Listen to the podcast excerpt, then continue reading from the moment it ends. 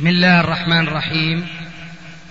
الحمد لله والصلاة والسلام على رسول الله أما بعد. فهذا أحد أشرطة سلسلة الهدى والنور من الدروس العلمية والفتاوى الشرعية لشيخنا المحدث العلامة محمد ناصر الدين الألباني حفظه الله ونفع به الجميع. قام بتسجيلها والتأليف بينها محمد بن أحمد أبو ليلى الأثري. إشكال أتى عليه. معليش. في الإشكال الذي عندك ولسه ما فهمناه. هل قائم في ذهنك أن هذا الكلام يقوله قائل هو من الذين يقولون بتكفير تارك الصلاة مطلقا؟ لا أعلم. أو العكس. لا أعلم. طيب. إذا نشوف. نشوف إيش وراء الأكمة. آه. شو الإشكال؟ الإشكال هو أنه هو اللي طرحته لا أكثر؟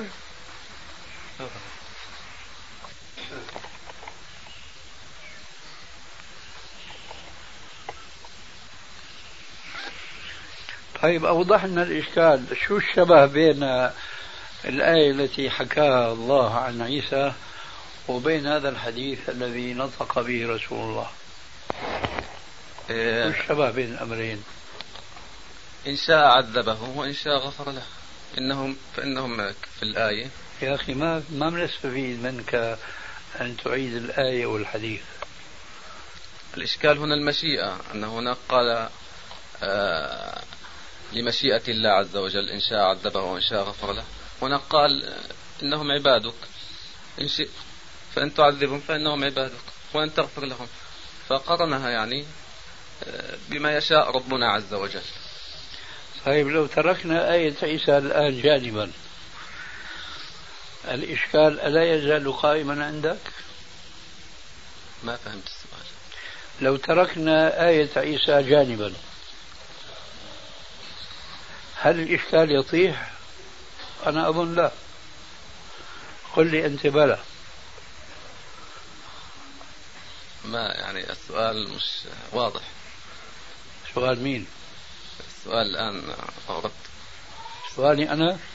طيب شو الجواب؟ الحمد لله ما دام واضح السؤال ليس ألا تصور إنسانا ليس في باله آية عيسى؟ ممكن ممكن طيب افرض هو أنت هل يطيح الإشكال؟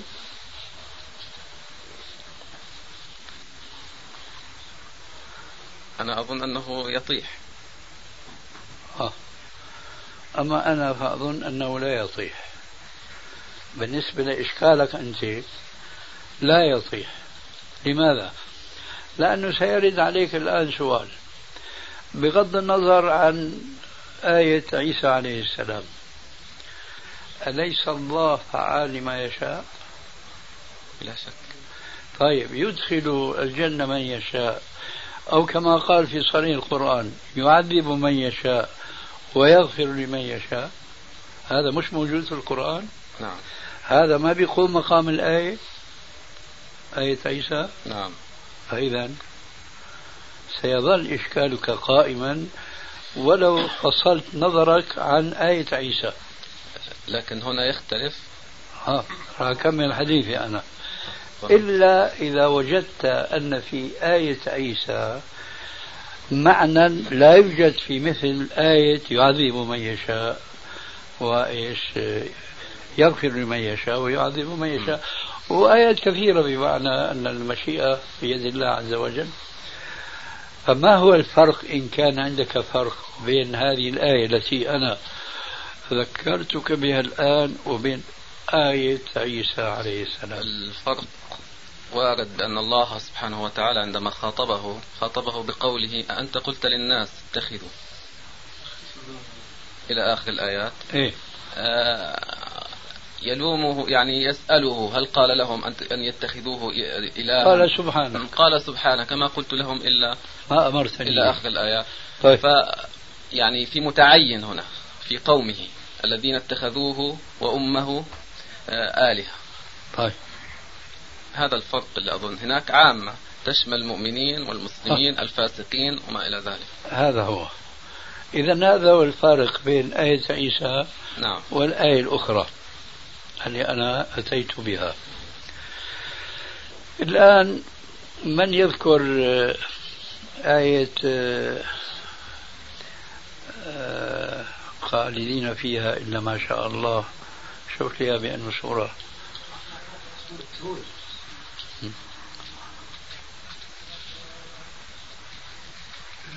ربك المهم الآية هذه؟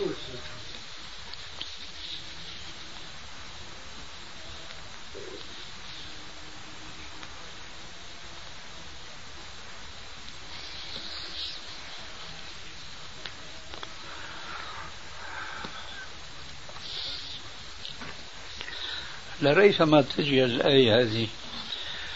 آه، ألفت النظر أن من الخطأ الاستدلال بشرائع من كانوا قبلنا. في الأمس القريب كنا نتكلم حول الانتخابات وأنها ليست شرعية. وتورط بعض الجماعات الإسلامية الدخول في البرلمانات القائمة على الحكم بغير ما أنزل الله. فأحد الجازفين بيطرح إشكال يشبه إشكالك. فيقول هذا يوسف عليه السلام قال اجعلني على خزائن الأرض إني حفيظ عليم. فإذا هو كان حاكما تحت سلطة حاكم وثني هو العزيز. فلماذا لا يجوز أن يدخل المسلمون البرلمانات هذه؟ هذا كان جوابي من ناحيتين أو أكثر. الناحية الأولى أن يوسف عليه السلام لم يدخل ولم يصل إلى ذاك المقام السامي بطريقة انتخابات غير مشروعة. وإنما الله عز وجل بحكمته البالغة ابتلاه بامرأة العزيز وقع بينها وبينه ولا أقول بينه وبينها ما وقع. وكان من آثار ذلك أن ألقي في السجن. وكان من تفاصيل مكفي في السجن قفت مع الرجلين. أخيرا أحدهما قتل والآخر صار ساقيا للملك. وكما تعلمون رأى الملك تلك الرؤيا. إني أرى سبع بقرات ثمان يأكلهن سبع نجاف إلى آخره. يا أيها الملأ أفتوني في رؤياي إن كنتم للرؤيا تعبرون قالوا أضغاث أحلام. وما نحن بتأويل الأحلام بعالمين قال الذي ذكر بعد أمة قال الذي منه. وذكر بعد أمة. أنا أنبئكم فأرسلوا.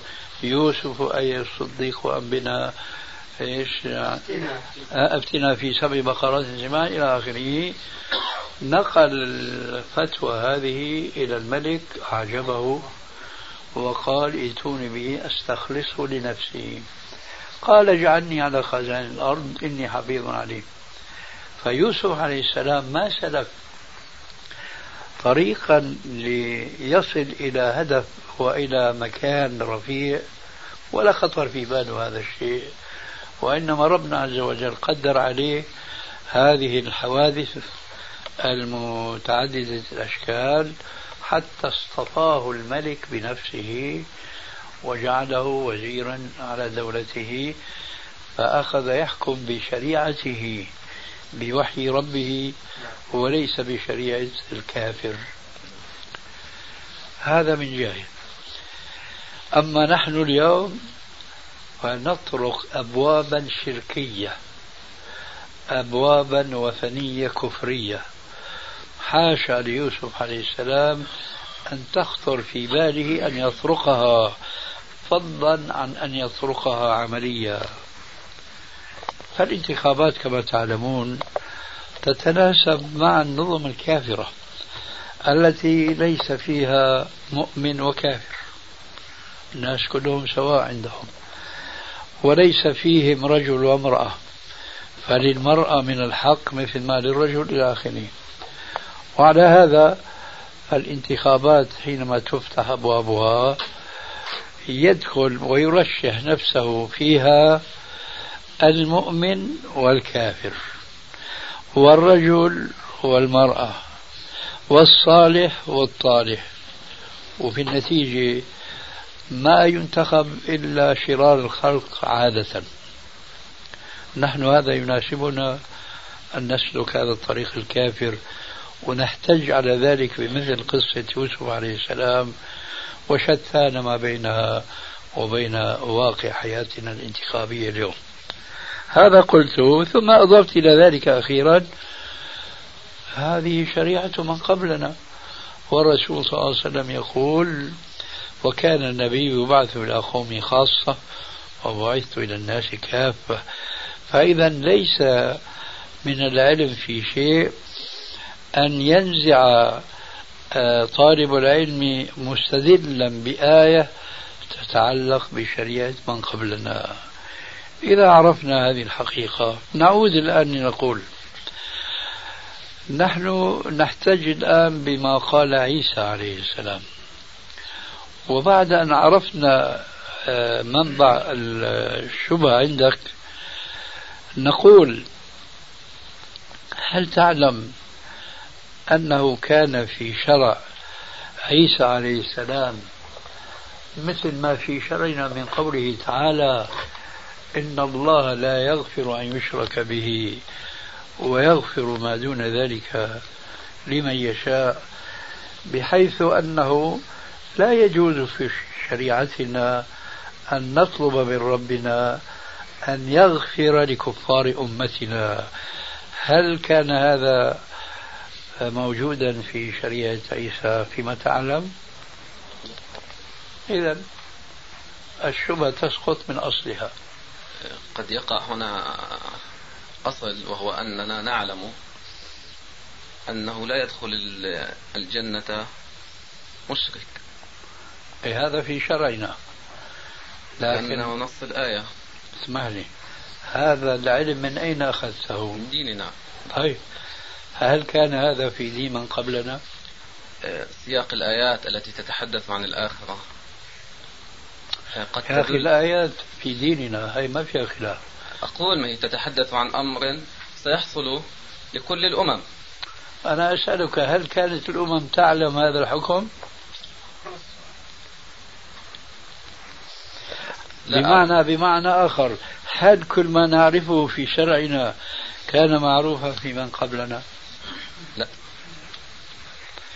أليس قد قال الله تعالى لا يكلف الله نفسا إلا وسعها. لا ما كسبت وعليها ما اكتسبت. ربنا لا تؤاخذنا إن نسينا أو أخطأنا. ربنا ولا تحملنا ربنا ولا إيش؟ تحمل علينا إسرا كما هنا الشاهد كما حملته على الذين من قبلنا حملهم إسرا وأغلالا ولذلك جاء هذا الإسلام ليضع الأغلال التي كانت منضوعة من قبل فحتى الأحكام الثقيلة التي ربنا عز وجل خففها عن هذه الأمة كانت قائمة معروفة من قبل. فضلا عن أخبار غيبية أنه مش بعيد أنه ما تكون هي خطرت في بالهم لأنه ما يعلمون إلا ما أنزل على الأنبياء على أنبيائهم. فكون هذه حقيقة علمية عندنا ليس بيلزم منه أنه حقيقة علمية عندهم. فعلى كل حال خذها قاعدة. الأصول المقطوع بها لا آه، تعطل لشبهة تعرض على الإنسان لمجرد نص حتى لو كان في شرعنا نحن. لأن هذا من باب يتبعون ما تشابه منه ابتغاء الفتنة وابتغاء تأويله. يعني دائما الإنسان يأخذ الأصول الواضحة وبيترك إيش المتشابهات من الآيات أو الأحاديث النبوية. شو الثاني عندك الآية هذه؟ شيخنا تعلمنا من هذيك المرة. أي نعم. قوله تعالى فأما الذين شقوا ففي النار لهم فيها زفير وشهيق خالدين فيها ما دامت السماوات والأرض إلا ما شاء ربك. إن ربك فعال لما يريد. أيوة. هون بقى هي الآية. وعلى كل حال تمام الفائدة. شوف كيف النص بيختلف بالنسبة لأهل الجنة. نعم. الذين سعدوا. وأما الذين سعدوا ففي الجنة خالدين فيها ما دامت السماوات والأرض إلا ما شاء ربك. عطاء غير مجذوذ. الآن هذا الاستثناء. هل ينافي آية عيسى عليه السلام؟ آه شو آخر الآية. إن تعذبهم فإنهم إن تعذبهم فإنهم عباد. إن تغفر لهم. وإن تغفر لهم. إنك أنت العزيز آه. الحكيم. هون بالنسبة للفريقين الذين سعدوا أهل الجنة والذين شقوا أهل النار قال إلا ما شاء الله. اختلف العلماء التفسير كثيرا في هذه الآية. لكن الظاهر والله أعلم أن ربط مصير الفريقي الفريقين السعداء والأشقياء بمشيئة الله ليلفت نار عباد الله إلى أن كل ذلك ليس بحكم حاكم على الله إنما هو بمشيئته وهو فعال لما يريد. فنستطيع أن نقول بقى عيسى عليه السلام لما قال هذه الكلمة انطلق من هذا الملحظ أنه أنت تفعل ما تشاء حتى ولو كان يعني الذين أشركوا بالله عز وجل. فأنت فعل لما تريد. والله أعلم. لو سمحت أحيانا يعني ربما الصبي غير المميز أو يطلب يعني الذهاب للمسجد للصلاة. فما الحكم يعني هل الوالد مثلا يسمح له ما دام غير مميز يصلي ويذهب معه إلى المسجد؟ أنا ظننت راح تسأل هل يجوز للولد أن يأخذها بدون طلب؟ لا أنا هذا عندي أنه لا يأخذه ما دام ما بلغ السابعة أنا ظننت أن تقول هل يجوز للوالد أن يأخذ الولد إلى المسجد بدون طلب من الولد شو رأيك يجوز ولا ما يجوز؟ إذا ويصلي أو مجرد إلى المسجد. ما يهمك خذها على تشاء يأخذ المسجد ما في مانع. أما اللي يصلي شيء آخر. أليس الصلاة أولى من أي شيء آخر كما دون, قلت؟ دون, دون السابعة؟ ما نحن هذا بحثنا. إيه. ما أنت بتعرف يا أستاذ بأنه السلف الأول نعم. وعلى رأسهم نبينا صلى الله عليه وسلم. كانوا يسمحون لأولادهم أن يدخلوا مسجده عليه الصلاة والسلام. وما أنت ببعيد الذاكرة عن القصة التي رواها أحد الصحابة أنه كان يصلي وراء النبي صلى الله عليه وسلم يوما صلاة العصر. فأطال رسول الله صلى الله عليه وسلم السجود في بعض صلاته إطالة لم تكن من عادته. فرفع هذا الصحابي رأسه ليطمئن على نبيه خشية أن يكون قد جاءه يقينه. وإذا به يجد منظرا غريبا يجده ساجدا وقد امتطاه الحسن أو الحسين. المهم الصحابي اطمأن ورجع ساجدا. وبعد أن سلم عليه الصلاة والسلام من صلاته قالوا له يا رسول الله لقد سجدت سجدة أطلتها في صلاتك. فقال عليه الصلاة والسلام إن ابني هذا كان قد ارتحلني فكرهت أن أعجله. هذا الولد حضر المسجد من أجل الصلاة. هو كما قلت غير مميز. وما كان من هدي عليه السلام أن يذكر المصلين سواء كانوا رجالا أو نساء بأن لا يستصحبوا أولادهم معهم إلى المسجد بل كان يقرهم على ذلك خلافا للحديث المشهور والذي لا يصح إسناده.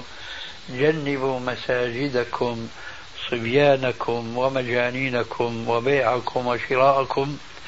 وإن كان الشطر الأخير منه صحيحا دل على صحته أحاديث أخرى.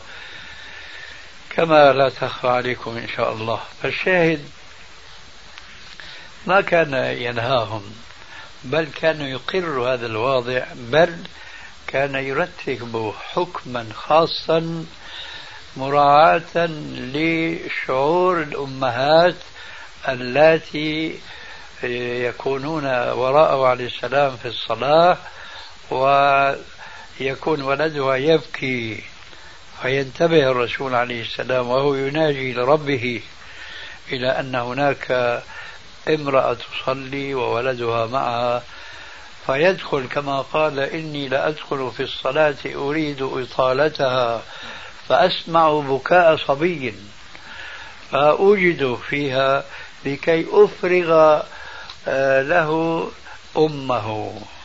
إذا القراءة الطويلة اللي من عادته عليه السلام أن يقرأها بخففها مشان يفرغ الأم لابنها.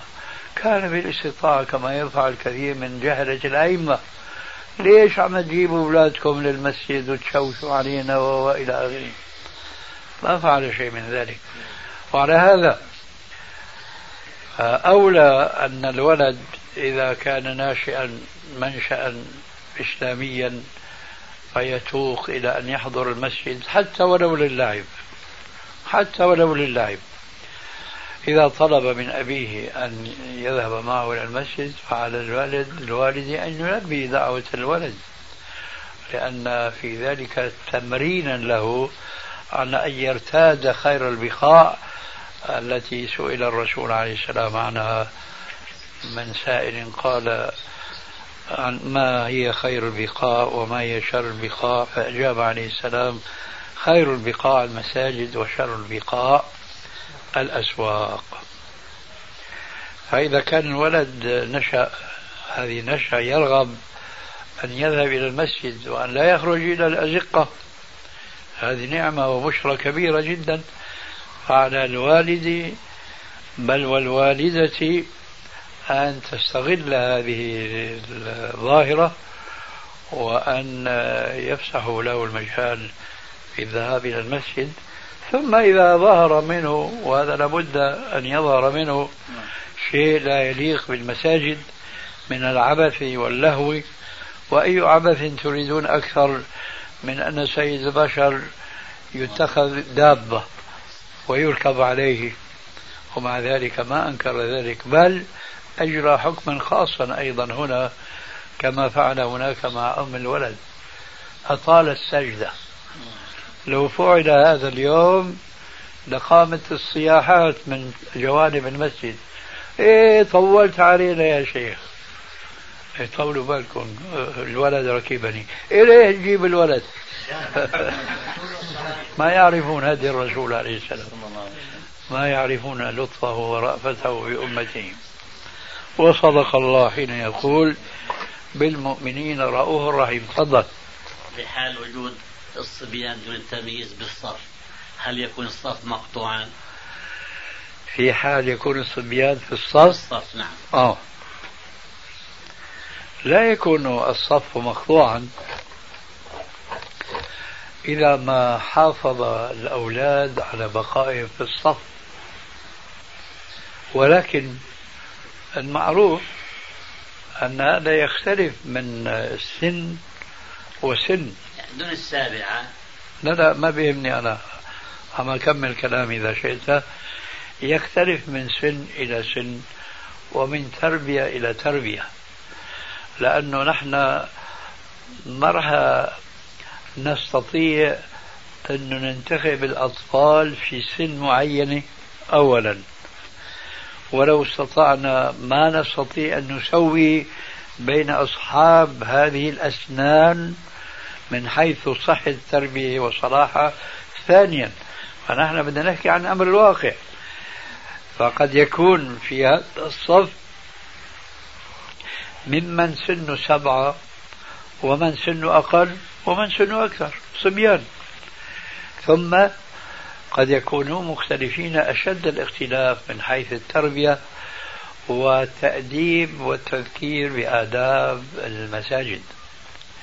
لكن نتكلم كلاما عاما فنقول إذا كان من عادة هؤلاء الأولاد أنهم يثابرون على متابعة الصلاة من أولها إلى آخرها بحيث أنه لا يفل ولا يهرب أحدهم فينقطع الصف.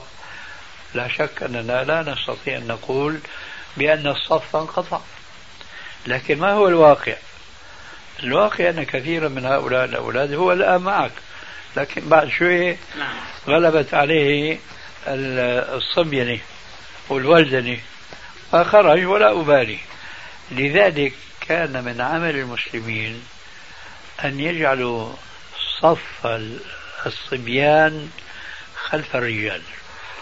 حتى إذا ما أحدهم ركبه صبيانيته وولى دبوره ما يكون أخل في صف الرجال. وفي هذا حديث في سنن أبي داود ومسند أحمد وغيرهما لكن فيه رجل اختلف العلماء فيه وهو المسمى بشهر بن حوشب. الجمهور على تضعيف حديثه والقليل منهم يحسن حديثه. والصواب هو مذهب الجمهور ولكن عمل المسلمين يتماشى مع هذا الحديث.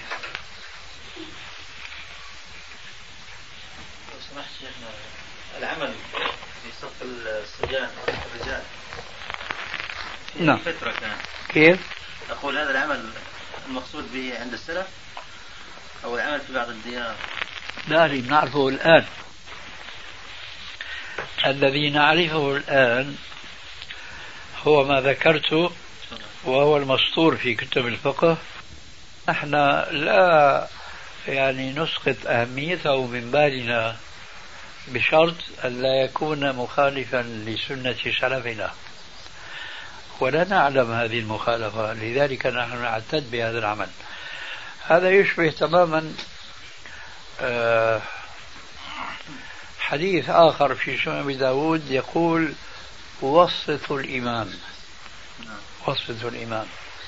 حديث ضعيف سندا لكن أنا أعتقد أنه صحيح معنى لأنه المساجد هكذا وإن كان فيها محاريب ولم تكن هذه المحاريب من قبل لكن موقف الإمام هو في منتصف المسجد. فنحن نعتد بهذا العمل وإن كان لا يوجد لدينا علم بأنه هكذا كان عليه عمل السلف الأول. لأن العمل في بعض البلاد أنه يصطف الصبيان بين الرجال. السعودية مثلا إيه؟ ما يعهد هذا عندهم الآن. مثلا الصبيان حتى غير مميزين يصفون بين الرجال. إيه لكن أنا ذكرت في جملة ما ذكرت. ذكرتم صحيح قضية ذكر بعض الفقهاء هذا هو. نعم. إحنا قضية توسط الإمام كيف؟ أقول قضية وسط الإمام الحديث اللي تفضلت فيه ومع بيان ضعفه. مرة بحثت يعني في شيء فوجدت في مصنف أبي شيبة عدة آثار تدل على هذا المعنى. عدة إيش؟ آثار آه. تدل على هذا المعنى. الحمد لله يكون نعم. هذا قوة. أي نعم. شيخنا بالنسبة يعني العدل بين الأولاد الآن الذكر يعني ليس كالأنثى في أمور كثيرة. منها أن الذكر يحب الخروج من البيت وله مستلزماته. والأنثى الأصل فيها البيت صغيرة أو كبيرة.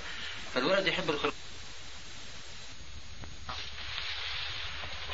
شيخنا بالنسبة يعني العدل بين الأولاد الآن الذكر يعني ليس كالأنثى في أمور كثيرة منها أن الذكر يحب الخروج من البيت وله مستلزماته والأنثى الأصل فيها البيت صغيرة أو كبيرة. فالولد يحب الخروج الذي هو الذكر.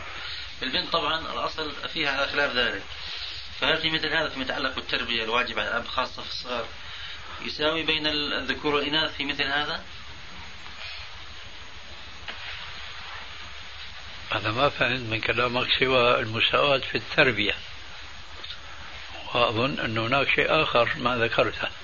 لا فيما يتعلق بالخروج في التربية طبعا ومنها في العطية أو الإكرام إخراج الولد. هذا اللي خايف أنا. إيه. مش قضية التربية. نفقة يا سيدي. لا خلينا الآن قضية الخروج أنا أريد أخرج يعني برا خارج هذا بداهة نعم. الفرق هذا شرعي. بناء على الأصل يعني. أي لكن أنا أظن أنه وراء الأكمة ما وراءه. الذي أريده هذا؟ ها؟ من من نفقة يعني أو شيء؟ إيه. لا ما في شيء. لأنه هلا اللي بيخرج ما بيحتاج الصرف أكثر. طبعا أكثر ولذلك أنا استغربت وقوفه عند موضوع الخروج. الخروج هذا له لوازمه يعني ربما إذا كان ماشي عطش أو أراد يشتري له حاجة؟ مثلا هذا يعني أنا بدي اساله لا انت لا هو قد ويتبعها أشياء ما في شك. طيب بس أنت ما دندنت على الأهم. نعم. دندنت على المهم. والمهم معروف جوابه. شيخنا ما أنه قد يكون هذا وليس الذكر كالأنثى. نعم. لكن ما يترتب من وراء هذا الخروج هذا الذي ينبغي السؤال عنه. هو صحيح لكن قد تكون يعني حالات نادرة أحيانا أو عند بعض الناس لقضية أمور أخرى من هذا. لكن لو فرضنا أنه أمر مجرد خروج. هي مجرد خروج الجواب معروف. كان سؤالك عن قضية لا الأصل أنا لكن نستفيد أيضا عن قضية نستفيد فائدة أخرى الآن. نعم. حول النفقة لو تباحها أشياء. فإذا كانت هذه النفقة آه، ليست آه، متعلقة بكونه ذكرا أو بكونه أنه خرج فيجب التسوية. مثلا خروجه ربما يتطلب أجرة ركوب. لكن خروجه ربما لا يتطلب أجرة ركوب. يتطلب شراء بعض ما يسمى هنا بالتسالي أو بالفواكه أو بالسكر أو إلى آخره. هنا يجب التسوية وهناك لا يجب التسوية. المسألة يجب أن تراعى يعني. نعم. صار وقت أبو ليلى؟ والله صار يا شيخنا نعم. صار. صار. صار الصيف يا شيخنا ماشيين ولا شتوي؟ لا ماشيين على الساعة الآن الحالية لكن نحن كنا هلا الساعة العاشرة. فيكفي إن شاء الله. سؤال واحد تفضل. كثير من الناس يدخلوا مسبوقين مع الإمام الصف الأول بكون انتهي أيوة. ومستوى الناس التفقه في الدين يعني تقريبا دون الوسط. فلو طبعا لما يوضع كتفه ايد المسبوق على كتف اللي أمامه كثير من الحالات ما يرجع للخلف ولنفرض رجع هون ثغره في الصف أو كذلك بيقطع الصف حتى المجموعة. فكثير من الحالات بيصلوا الإنسان في أمل يجي إنسان آخر خل صف مفرد لحاله وما حد بيجي في الفترة هذيك وبيسلم الإمام ما حكم الصلاة هذا اللي صلى بصف واحد مفرد. طبعا الصلاة صحيحة. لكن قبل ما نمضي في بيان الصحة هذه نقول من الذي كلفنا بأن نأتي إلى الذي أمامنا ونتلطف به ونقول له تأخر هذا ليس له أصل في الشرع. ما يجب أن نتركه في مكانه. لأن الحديث الذي يقول فليجتر إليه رجلا أمامه هذا حديث غير صحيح. وإذا عرفنا ضعفه وعدم حجيته في هذه القضية حينئذ نأتي إلى هذا الشخص الذي دخل والصف الذي بين يديه كاملا. فنقول له اجتهد بأن تسد ثغرة. في الصف الذي بين يديك. واليوم هذا مع الأسف متيسر لأنه لا تسوى الصفوف على السنة بحيث المنكب على المنكب والقدم على القدم بحيث أنه لا يجد هذا المنفرد مساغا لأن ينضم إلى الصف الذي بين يديه. فعليه أن يفعل هذا. آه، فإن لم يتيسر له وكان في صورة أخرى نادرا ما تكون. ممكن أن يصل إلى الإمام ويصف بجانبه. وهذا نادر لا يمكن إلا في بعض المساجد.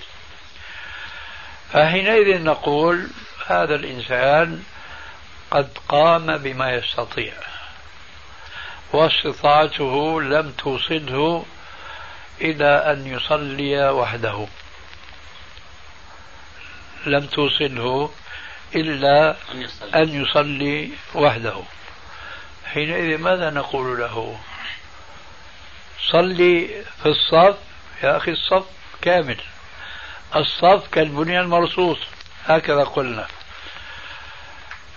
هنا يأتي مثل قوله عليه السلام في بعض الأحاديث التي ذكرناها على سبيل المثال في بحث سابق.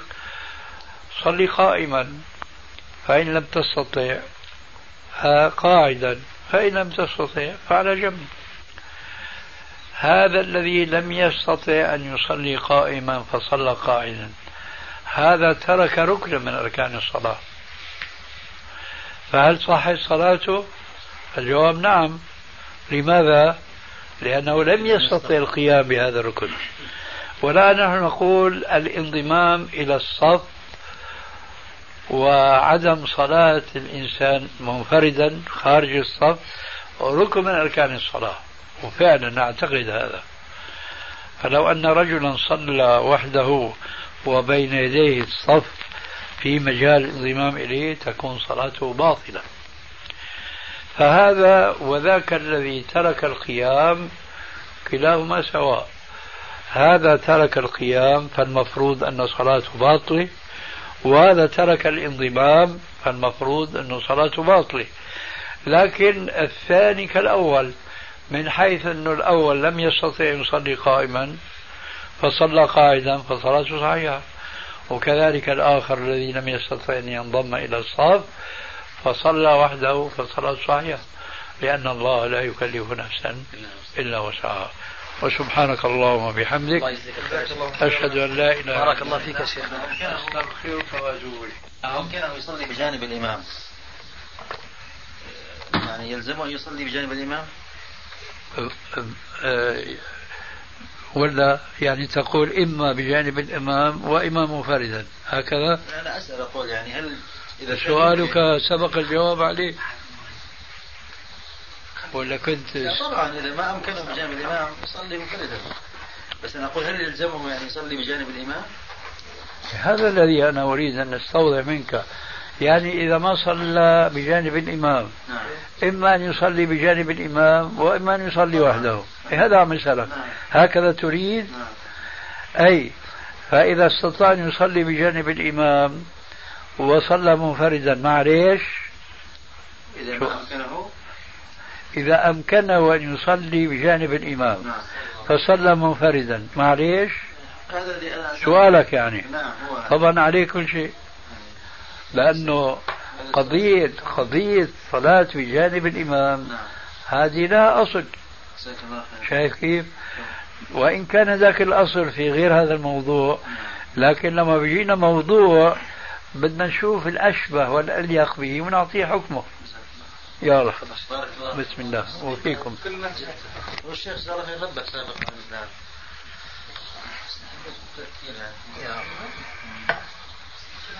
طيب جزاكم الله خير شيخ. وإياكم. إخوة الإيمان والآن مع مجلس آخر. يلا جاهز أنت؟ أنا جاهز. تفضل. بارك الله فيك يا شيخ. حديث حديث أبي هريرة. الذي يقول فيه إنما الذي يقول فيه النبي صلى الله عليه وآله وسلم إنما الشؤم في ثلاث المرأة والدار والمركب يعني قال بعض العلماء يعني في استدراك فيما استدركته عائشة على الصحابة أنها قالت رحم الله أبا هريرة إنما دخل على الشطر الأخير من هذا الحديث. فقا فقول النبي صلى الله عليه وسلم فأول الحديث إنما هو يقول النبي صلى الله عليه وسلم قاتل الله اليهود تقول إنما الشؤم في ثلاث. نعم. ثم ذكر تكملة الحديث. فما أدري ما صحة هذه الزيادة يا شيخ؟ وهل هذه هي مناسبة الحديث أم لا؟ يعني بالزيادة ما يتعلق بحديث عائشة. بحديث عائشة فيما نعم. استدركته على أبي هريرة. أه استدراك السيدة عائشة رضي الله عنها صحيح. لكن هذه الصحة لا تنفي أن يكون لحديث أبي هريرة أصل صحيح ولكن بغير هذا اللفظ. وأنا عالجت هذه المشكلة لأن الحديث في الواقع آه، روي في الصحاح فضلا عما دونها بألفاظ ثلاثة. أحدها ما ذكرته عن أبي هريرة إنما الشؤم. الثاني الشؤم. الثالث وهو الصحيح لو كان الشؤم في شيء لكان في ثلاثة. هذا اللفظ الأخير هو الصحيح من حيث اعتماد صاحبي الصحيحين عليه ومجيء أيضا. هذا اللفظ من طرق كثيرة وعديدة ترجحه على اللفظين الأولين من حيث أولا الرواية ثم من حيث الدراية. لأن آه، الأحاديث آه، متتابعة إن لم نقل متواترة عن النبي صلى الله عليه وسلم في إنكار التطير.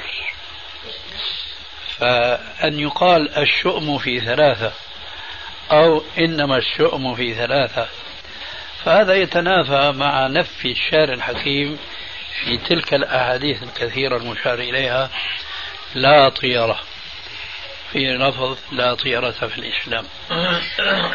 آه هذا يجعلنا أن نقوي موقفنا من حيث الرواية أن اللفظ الثالث والأخير لو كان الشؤم في شيء لكان في ثلاثة. وبذلك آه، نخلص من المشكلة التي تتبادر إلى الذهن من اللفظ الأول أو الثاني. ونقول هذا جاء من اختصار بعض الرواة. وليس من الضروري أن يكون هذا الاختصار آه، من بعض الرواة حادثا فيما بعد. وإنما يمكن أن يكون وقع فيه بعض الرواة أيضا الذين أوصلوا الحديث إلى السيدة عائشة. فهي روت ما سمعت. والرسول عليه السلام رد عليهم بلا شك لأن الشؤم أو إنما الشؤم هذه ليست عقيدة إسلامية. فإذا نحن نثبت الروايتين رواية ودراية. نثبت رواية عائشة لأنه سند صحيح ونثبت رواية عائشة على الترجيح وهي باللفظ الأخير الثالث. واضح؟ واضح. الحمد لله.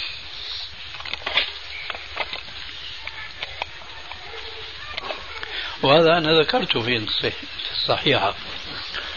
في أكثر من موضع نعم.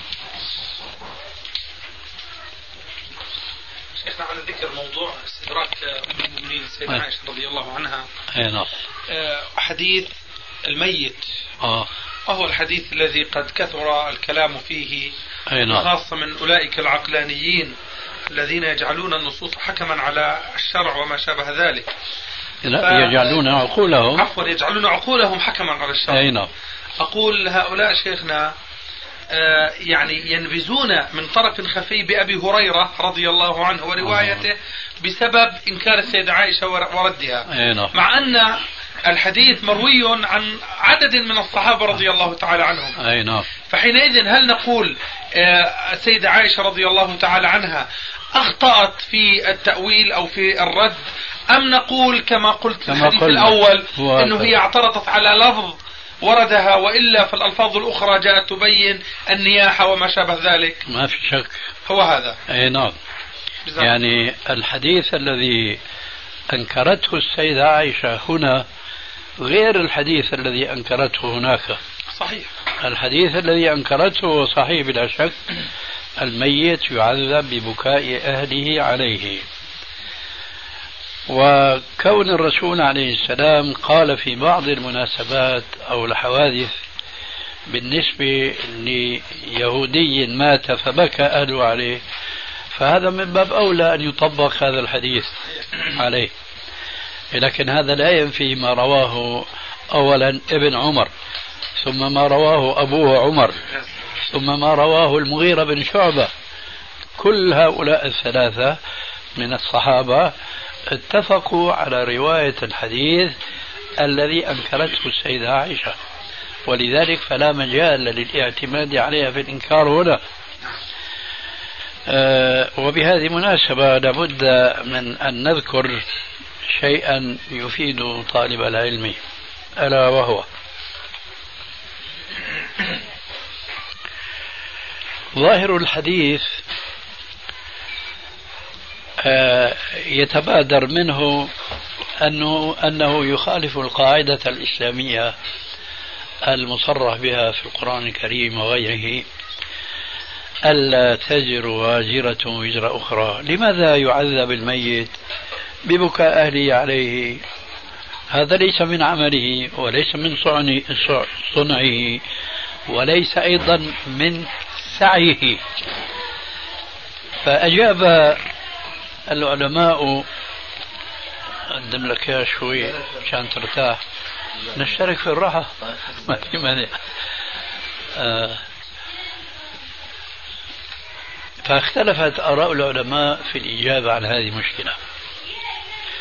آه جمهورهم قال هذا الحديث في ظاهره عام لكن لابد من تقييده أو تخصيصه بمن يعلم أنه إذا مات يبكي أهله عليه بكاء نياحة وليس بكاء دمع. فمن كان بهذه المثابة ممن سيبكى عليهم فعليهم أن ينصحوا وأن يذكروا. فإن فعلوا ذلك لم يشملهم الحديث لأنهم قاموا بالواجب. هذا هو التأويل الذي ذهب إليه الجماهير من العلماء. وهو الذي لا نرى له بديلا أما شيخ الإسلام رحمه الله فذهب إلى تأويل آخر. فقال العذاب هنا ليس بالعذاب النكال الذي يعذب به الإنسان في الآخرة أو في القبر وإنما هو من باب السفر قطعة من العذاب. فهذا المسافر لا يعذب بشيء يأتيه من غيره وإنما هو بشيء نابع من نفسه. آه، أي إن هذا الميت حينما يبكي أهله عليه يأسف على بكائهم عليه ويأسى. فإذا هذا العذاب هنا بمعنى إيش؟ الحزن. ليس بمعنى العذاب النكال. كان يمكن أن يقبل من شيخ الإسلام هذا التأويل الناعم الجميل لولا زيادة. آه، استفدناها من حديث المغيرة ابن شعبة حيث قال الميت يعذب ببكاء أهله عليه يوم القيامة. فهذه الزيادة اضطرتنا أن نرجع إلى التأويل الأول. هذا الذي أحببت أن نذكر به. شيء آخر كمان يا شيخ. تفضل. اللي هو أن الميت لا يعلم من حال أهله شيء وهذا صحيح. أي نعم. يعني أنا قلت هذا في بعض الكتابات أن يقال أن الميت بالمعنى الذي ذكره ابن تيمية معناه أن الميت عنده إحساس وعنده شعور بالق... بال... أيوة من قريب ومن بعيد. الميت دفن مثلا كما يقع اليوم مع الأسف كان مستوطنا في بلاد الكفر فدفن هناك وأهله يبكوا هنا شو عرفوا بل شو عرفوا؟ لو بقوا حول قبره. خلاص انقطعت العلاقة بينه وبين الدنيا إطلاقا. فهذا التأويل وهذا ليس بعيدا عن حقيقة عن مذهب ابن تيمية وتلميذ ابن القيم لأنهم يتوسعون في هذه الناحية. وهذا من توسعهم جاءهم. هم يعتقدون أو يصرحون بأن الميت يحس بما قد يقع من حوله أو من آله أو نحو ذلك.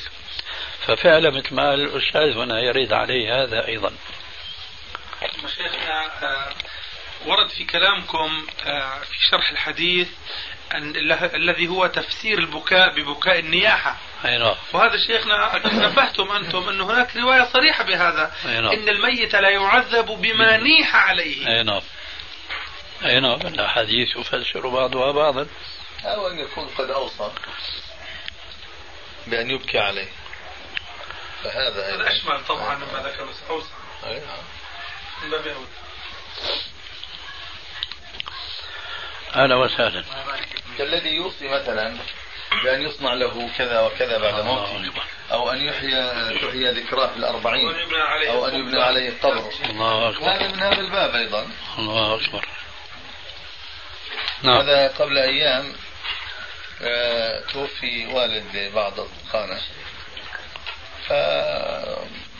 فعلمت أنا فذهبت صليت عليه يعني في المسجد. نعم. هو رجل كأنه من ال من ال من الناس الأثرياء يعني في البلد وأولاده من يعني متأثرين بمنهجنا. تأثر يعني ليس اندماجيا يعني. لكن بيسمعوا كلامي. نعم. فسبحان الله قلنا لهم لما تكلمنا في المسجد كلمة علمناهم الصلاة كيف تكون. ف هذا كله استوعبوه في المسجد. هوي.